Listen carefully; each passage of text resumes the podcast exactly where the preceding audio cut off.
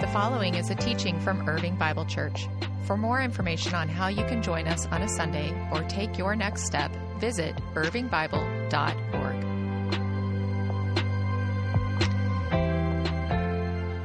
So glad that you have joined us for this Pentecost Sunday. It's a big deal around here, and we're going to dive into that story in a little bit. So if you have your Bible, uh, open it up and let's go to Acts chapter 2 as we look at the, the story of the birth of the church, the outpouring of the Spirit on Pentecost Sunday, Acts chapter 2. But before we dive into the story this morning, I want to just give you a little bit of uh, a, a, family update, a little family business here about where we stand financially as we come here toward the, the end of the second quarter, as we enter into the summer months uh, this year.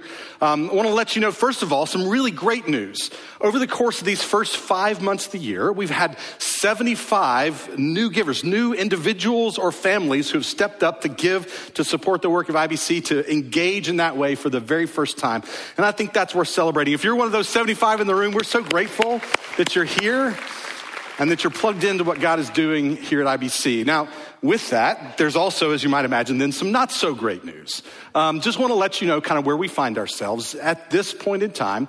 Uh, as we look back compared to where we were this time last year, we're running about 10% behind in year over year comparison. Now, the way that's played out for us is over the first quarter of the year, we really were tracking kind of flat with where we were this time last year. Everything was looking really good. But as we entered into the second quarter last year, what we saw was a pretty significant uh, upswing in, in giving in, in Q2 of uh, last year.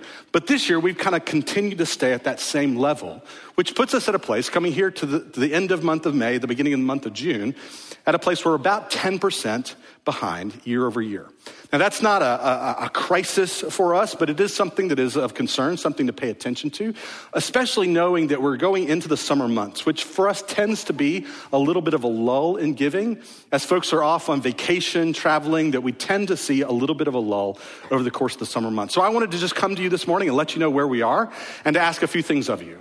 First of all, just to ask you to pray that we believe that God is the one who ultimately supplies the needs of his church and so, would you just pray that He would do that? Would you pray that He would stir in the hearts of people who are able to step up and give and, and make sacrificial, faithful giving a priority here at IBC? So, would you, would you join us together in prayer? We're going to do that together actually in just a moment. The second thing was just to ask you to consider your giving if you're here and you're a part of IBC, but you haven't been giving, we just ask what you would consider being one of those that would step up and for the first time uh, maybe give or, or, or, maybe more consistently to give to the work of God here at IBC. If you are giving, would you consider, is there a possibility that during this season you might be able to do a little bit more to help us to kind of uh, bridge that gap here just a little bit? So would you consider your giving? And, and one very practical way that you might consider that is by setting up reoccurring giving that you can go to the website irvingbible.org slash give and you can set it up where it just automatizes that whole process for you. It makes it easier on you and it also allows us especially in those months that we tend to see a little bit of a lull to know that we've got that you know, kind of consistent uh, giving coming in. And so would you consider doing that the third thing is just to invite you to come and be a part of our um, mid-year update that's coming up on June the 26th, right after this 1045 service. That's an opportunity for us to do a little bit deeper dive into some of the details of where we find ourselves financially. And so we just invite you to come out, participate in that. We'll spend just a few minutes together after the 1045 service, giving you a, a bit more detail on our financial situation, as well as just um, letting you know and celebrating together some of the really great things that God is doing in our midst and through our ministry uh, here at Irving Bible Church. We are a family. We're in this together. And as a family, we get the opportunity to, to help support the, the, the, the work of this family and to help fund the mission of God in the world. And so, would you join me together as we just spend a moment together as a family praying for God's provision? Let's pray together. Father, we know ultimately that uh, you are the one who supplies the needs of your church. And Father, we know that you are um, limitless in your supply of resources. God, ultimately, all we are and all we have belongs to you. And so, Lord, we know that you can supply our needs. We know that you will supply our needs, the needs of your people. But Lord, you do that through people. And so we pray, God, that you would just stir in the hearts of uh, individuals and families that call this place home, that call this place their church family. God, that we would do what we can to play our part in, uh, in helping to uh, make possible all the, the things that you are doing in our midst and all the things that you are doing through this church in the world. And God, we thank you that we can now come together and, and, and turn our hearts and our minds towards your word. We pray, Lord, that in these coming moments that you would speak to us as we consider the birth of the church, as we consider the coming of the Holy Spirit into the lives of those first followers of Jesus and what that means for us today. God, would you, would you move? Would you speak? And God, may the words of my mouth and the meditations of my heart be pleasing in your sight. O Lord, my rock and my redeemer. We give this time to you now in Jesus' name. Amen. Amen. This morning is Pentecost Sunday, and, and while Pentecost doesn't have quite the same kind of cultural gravity of a Christmas or an Easter, the reality for us as followers of Jesus is that for us, this day, this Pentecost Sunday, is theologically speaking every bit as big a deal as Christmas and Easter. At Christmas, we, we celebrate the incarnation, the coming of Christ in the world, his taking on flesh to dwell among us. At Easter, we celebrate his resurrection from the dead. After, after suffering on the cross on our behalf, he has triumphed over sin and death through his resurrection. But, but Pentecost Sunday is the Sunday that we celebrate the birth of the church through the outpouring of the Holy Spirit. And were it not for Pentecost, were it not for the coming of the Spirit, that all that Christ came to accomplish would stand outside of us. But it is God's Spirit who takes what Christ has done and applies it to your life and mine and creates this beautiful mess, as we talked about earlier, that is the church. And so today we come this Pentecost Sunday to, to look at the story of that very first day, the birthday of the church, the outpouring of the Holy Spirit.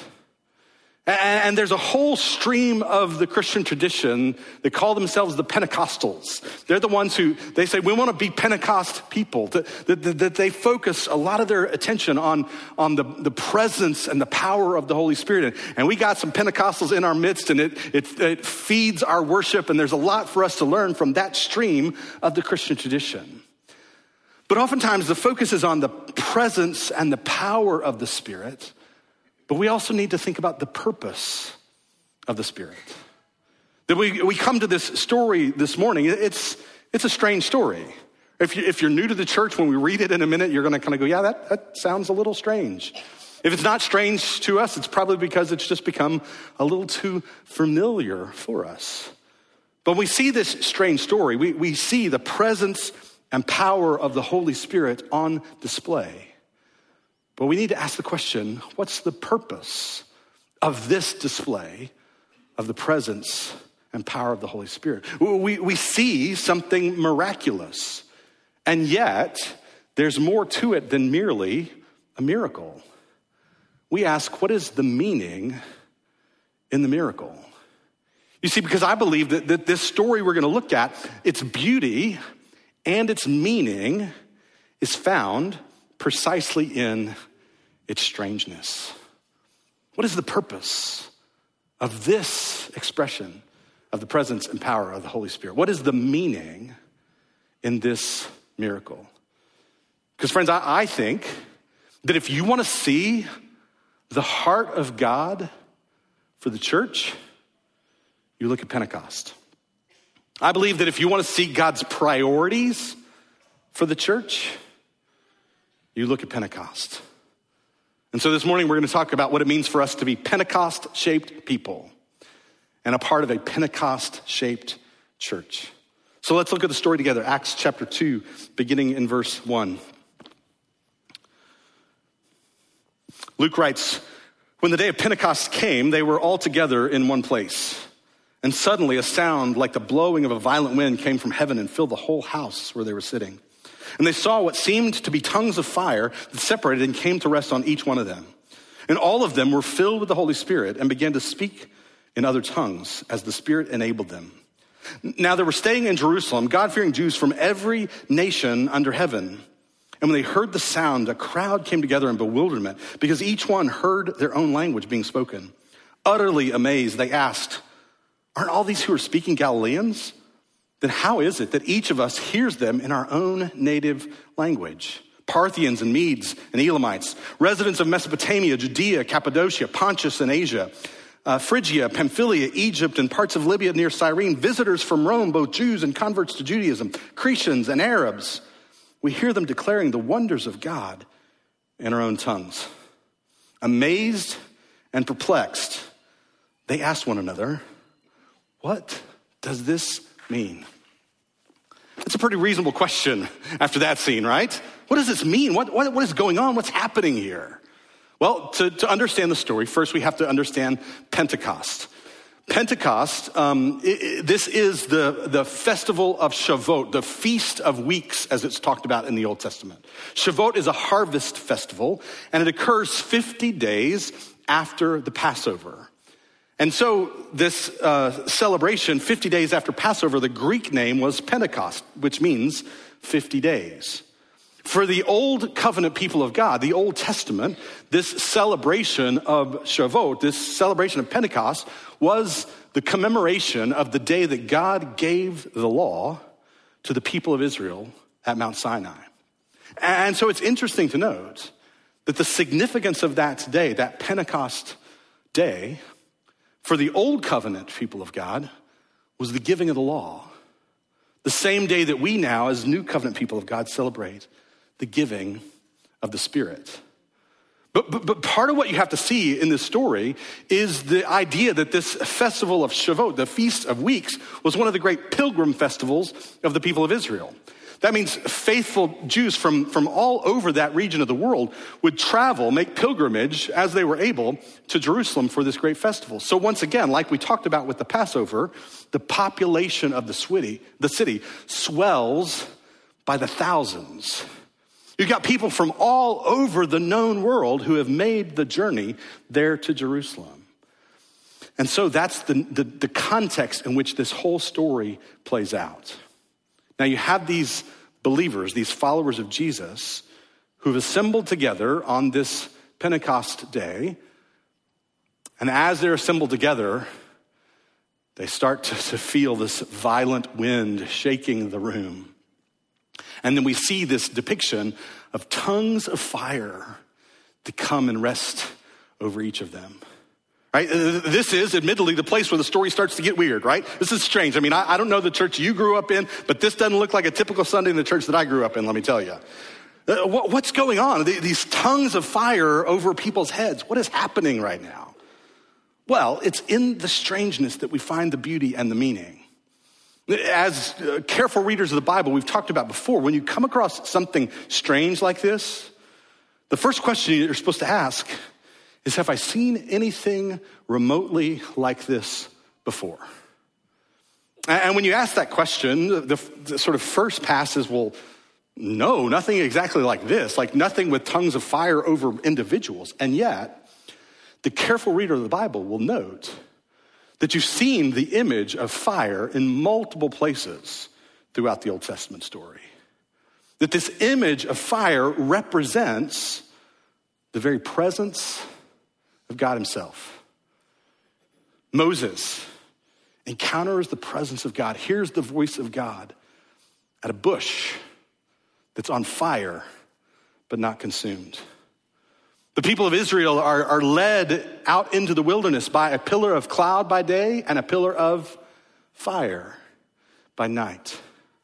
The people of Israel assembled there at Mount Sinai to receive the law from God, and, and God's presence comes and envelops the whole mountain, and it looks like the mountain is on fire.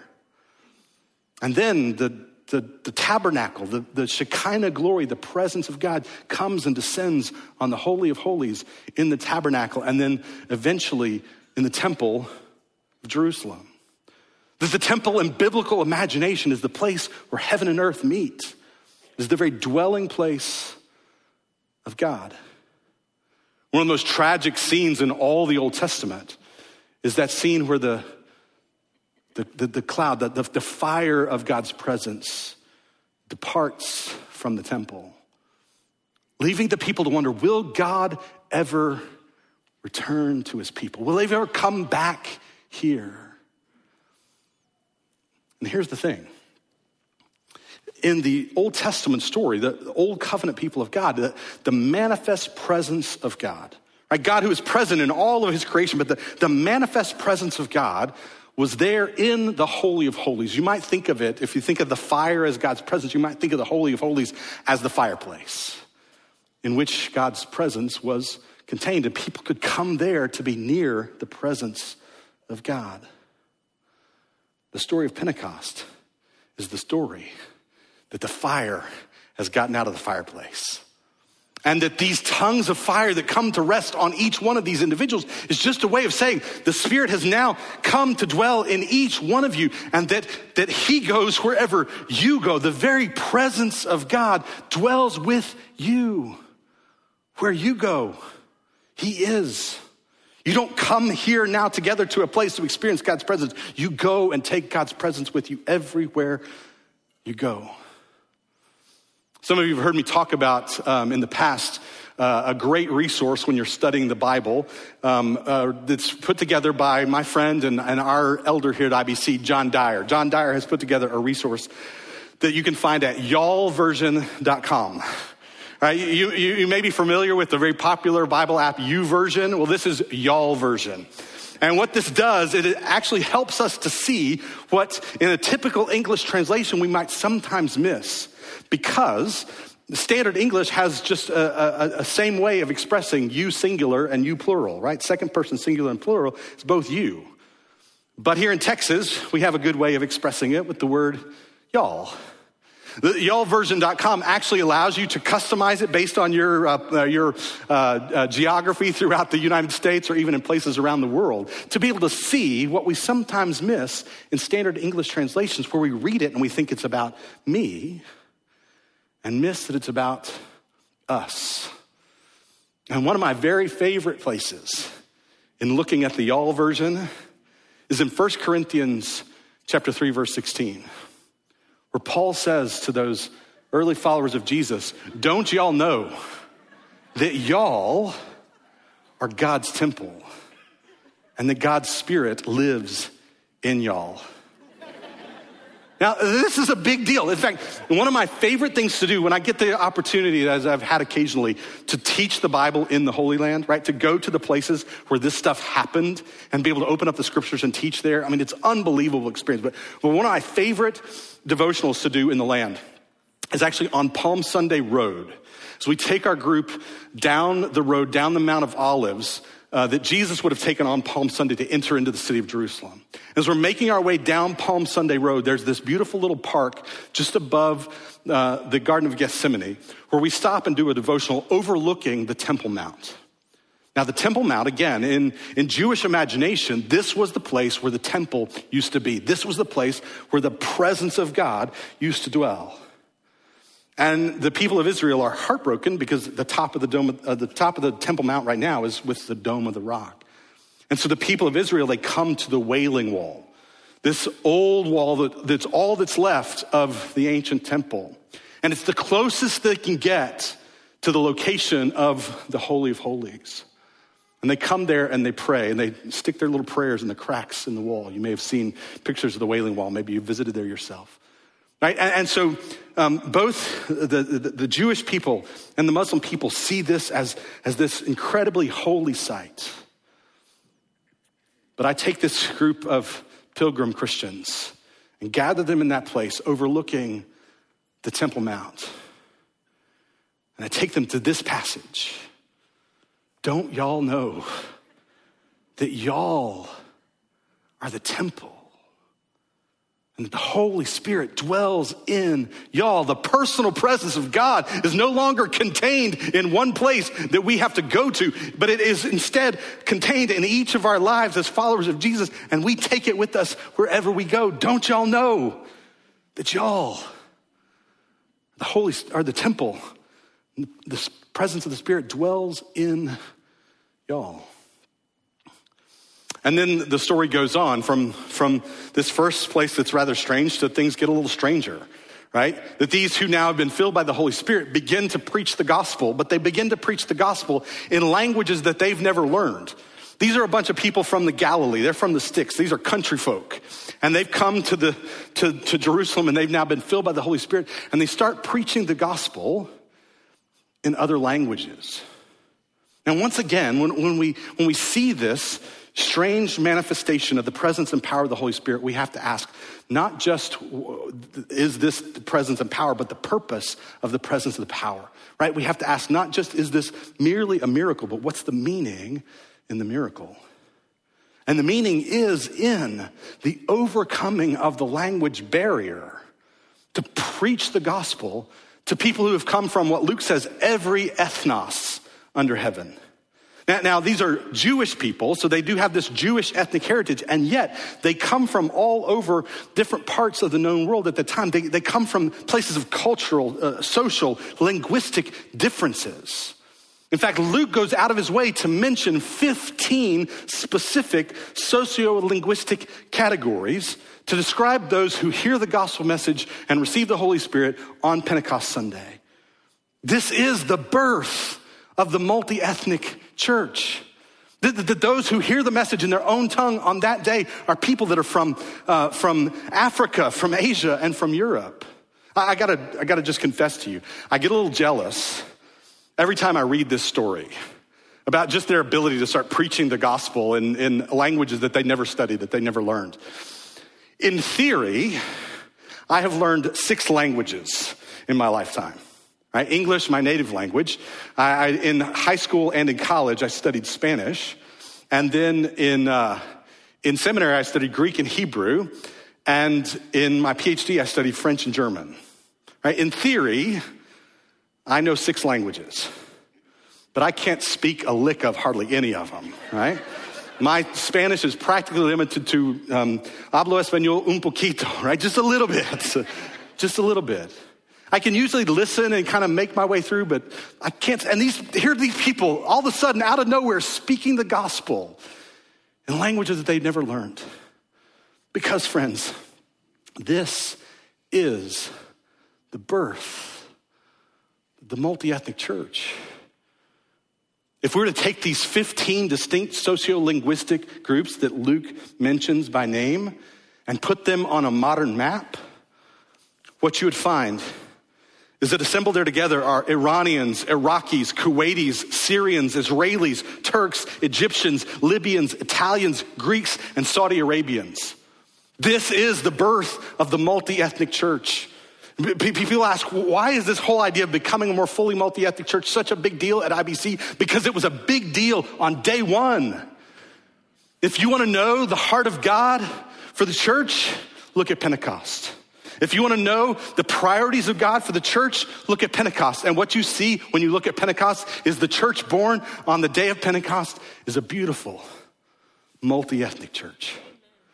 The reason that it's such a big deal for us here at IBC it's been a big deal to the heart of God from the very beginning.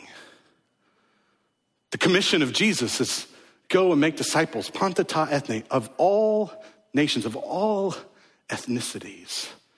And here we see the fruit of that begin to be born on day one, the beautiful multi ethnic church.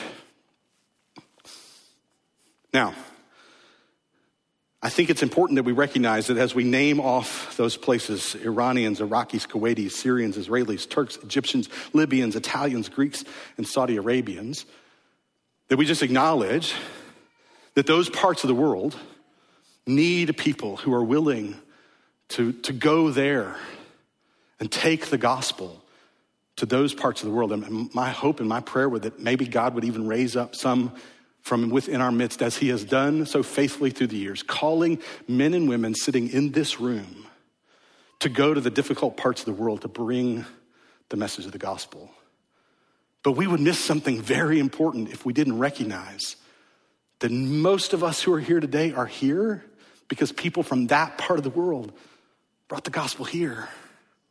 And now, here we are in Irving, Texas, one of the most ethnically diverse cities in the nation to recognize God has brought the nations to us. And then we have an opportunity to pursue His heart and His purpose as we pursue more and more becoming a beautiful multi ethnic church that reflects the community that God has called us to. Now, what happens here is that in the midst of all the chaos of this preaching of the gospel in multiple different languages, people that are looking on are going, What is happening here? And some of them say, Are these people all drunk, right? Just sort of babbling on? And then Peter steps up. In verse 14, then Peter stood up in the 11 and raised his voice and addressed the crowd. Fellow Jews and all you who live in Jerusalem, let me explain this to you. Listen carefully to what I say. These people are not drunk as you suppose. It's only nine in the morning. No, this is what was spoken by the prophet Joel. In the last days, God says, I will pour out my spirit on all people. Your sons and your daughters will prophesy. Your young men will see visions. Your old men will dream dreams. Even on my servants, both men and women, I will pour out my spirit in those days, and they will prophesy. Now, I, I, think, first of all, it's worth noting this is pretty remarkable. Here's Peter, who seven weeks earlier, when in the courtyard on the night in which Jesus was arrested, and was asked by a little girl, Weren't you one of the ones who was with him? Peter calls down curses and says, I don't know the man. And now, seven weeks later, filled with the Holy Spirit, Peter finds the courage to step up in front of this enormous crowd that has assembled there and preach the gospel to them. This is Peter's first spirit filled sermon, and he preaches the gospel and, and, he quotes from the prophet Joel. And I think we see something once again near to the heart of God, part of the purpose of the pouring out of the Holy Spirit in this passage from Joel.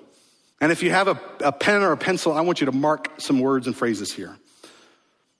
I will, in, my, in the last days, God says, I will pour out my spirit on all people. Mark those words, all people. Now, I think part of what we have to recognize is that here, all people doesn't mean every single human being, but seems to indicate all kinds of people, all nations. That, that here, on the day of Pentecost, we get these 15 different sociolinguistic groups that, that Luke says represent all nations. Of course, this is sort of divinely inspired hyperbole. And yet, the, the, diversity of the known world at the time is assembled there, and here's the gospel message. This is once again a way of underscoring the significance of the church born on the day of Pentecost as a beautiful multi ethnic church. I will pour out my spirit on all people. The second thing I want you to underscore is these words Your sons and your daughters will prophesy. Underscore those words sons and daughters. That this church that's born on the day of Pentecost is a church where both men and women are filled with the Holy Spirit. Both women and men are given gifts by the Holy Spirit for the good of the church. That women and men together proclaim God's word to God's people, proclaim God's message to the world.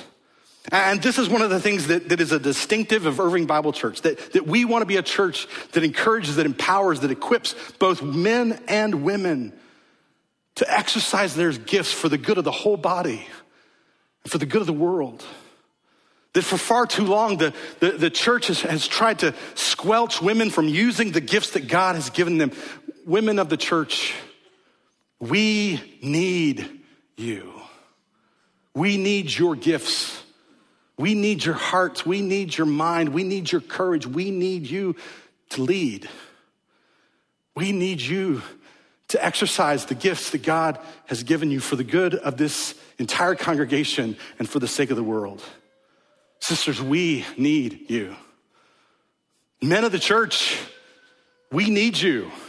We need you to, to follow passionately after Jesus. We need you to, to use your spiritual gifts for the building up of this body. We need you to play your part, the part that only you can play in the mission of God in the world. We need you. The church born on the day of Pentecost is a church where both men and women together proclaim God's word to the world exercising their gift for the building up of the body and the proclamation of the gospel. We need you. Next, underscore the words in the next sentence Your young men will see vision, and your old men will dream dreams. Underscore young men and old men. That just as the church that's born on the day of Pentecost is this beautiful multi ethnic church, so too the church born on the day of Pentecost is a beautiful multi generational church. And we have work to do as a congregation here at IBC to make sure that we are a flourishing, multi generational church where there is meaningful ministry that's happening, meaningful community that's happening, meaningful mission that's happening for people at every age and stage of their life here at Irving Bible Church. That every bit as important as the multi ethnic vision of God, so too this multi generational calling of the church. And that we want to be a people that equip and empower young people older people, young people, we need you. And there's many of them who are not here in the room this morning because they got on a bus this morning at 7:45 all our high school students heading off to high school camp. Would you just join me in praying that, that God might speak to them this week about their part to play in the life of this church and the mission of God in the world? We need younger people. A case can be made that um, the first disciples of Jesus were in their late teens when Jesus called them to follow. Those who are entrusted with the mission of God to change the world were young adults. Young people, we need you. Older people, we need you. You have been given gifts by God. You have lived life. You have experience and wisdom gleaned through the years that we need. We need you to invest your lives in the next generation. We need you to, to share your stories and your experiences, to share your wisdom. I need you. And I know that we have work to do in being a flourishing multi generational church with our older folks in the church. But I want you to hear we see you, we value you, we appreciate you, and we need you. In the last days, I will pour out my spirit on all people. Your sons and your daughters will prophesy. Your old men will, your young men will see vision. Your old men will dream dreams. If you want to know the heart of God for the church, look at Pentecost. If you want to know the priorities of God for the church, look at Pentecost. And the church that's born on the day of Pentecost is a beautiful, multi ethnic, multi generational church that empowers both men and women to use their gifts for the building up of the body and God's mission in the world. That's what God wants for us here at Irving Bible Church. Now, Peter gets to the end of his message and he says, Everyone, he quotes Joel, everyone who calls in the name of the Lord will be saved. And 3,000 people respond and give their lives to Jesus, want to trust and follow him. And I tell you, folks, I, I read that and I would love to have one of those kind of altar calls one day as a preacher. I mean, I'm just telling you. But I want you to see then what happens at the very end of this chapter. As we finish this morning, I want to hover on the last two verses. Verse 46. Every day, they continued to meet together in the temple courts. They broke bread in their homes and ate together with glad and sincere hearts, praising God and enjoying the favor of all the people. And the Lord added to their number daily those who are being saved. In a moment, we're going to have the opportunity to, to leave this room, to go out in the town square, to celebrate Pentecost together as a, as a church family by literally breaking bread together. We have 21 different kinds of bread representing 19 or 20 different cultures, different nations. It's just an opportunity for us to remember God's heart for the nations and the reality that God has brought the nations here to celebrate the beautiful diversity that's already here in the life of this church at IBC. And so we're going to go out and we're going to break bread together. But I don't want you to miss that very last line. And the Lord added to their number daily those who are being saved. Friends, if you want to know the heart of God for the church, if you want to know the purpose of God, the priorities of God for the church, look at Pentecost. And what do you see? The results of Pentecost. And the Lord added to their number daily those who were being saved. Why am I so passionate about the multi ethnic church? Why am I so passionate about, about empowering both men and women to use their gifts for the building of the church and the mission of God in the world? Why am I so passionate about us growing as, as a flourishing multi generational church? Because I'm passionate about seeing people saved. This word saved, this Greek word sozo, it, it, it implies the idea of being rescued, to being rescued from sin and self. It implies the notion of being healed, healed from all the ways this life and this world has wounded you. And Peter says, and all who call in the name of the Lord will be saved. That there is salvation available to all who will receive it. And it's available through Jesus, through trusting in what he has done on our behalf. That he has come that we might have salvation, that we might have rescue from sin and self rescue from death itself, that we might have healing. Healing from all the ways this world, this life have hurt us. That is available to us. It begins with us trusting in what Christ has done for us. At IBC, we don't have long, extended emotional altar calls. We believe that, that when, when you're ready, you'll come. Right? When God stirs in you, you're come. When you're ready to say, I want to trust and follow Jesus, you'll come. There's salvation available to all who will receive rescue from sin and self, healing from all the ways that this life in this world have harmed us. And it's available to us through Jesus. If you want to see what's near to the heart of God for the church, if you want to see the, the priorities of God for the church, look at Pentecost. And we want to be Pentecost shaped people who are part of a Pentecost shaped church. Let's pray together. Thank you for listening to this teaching from Irving Bible Church.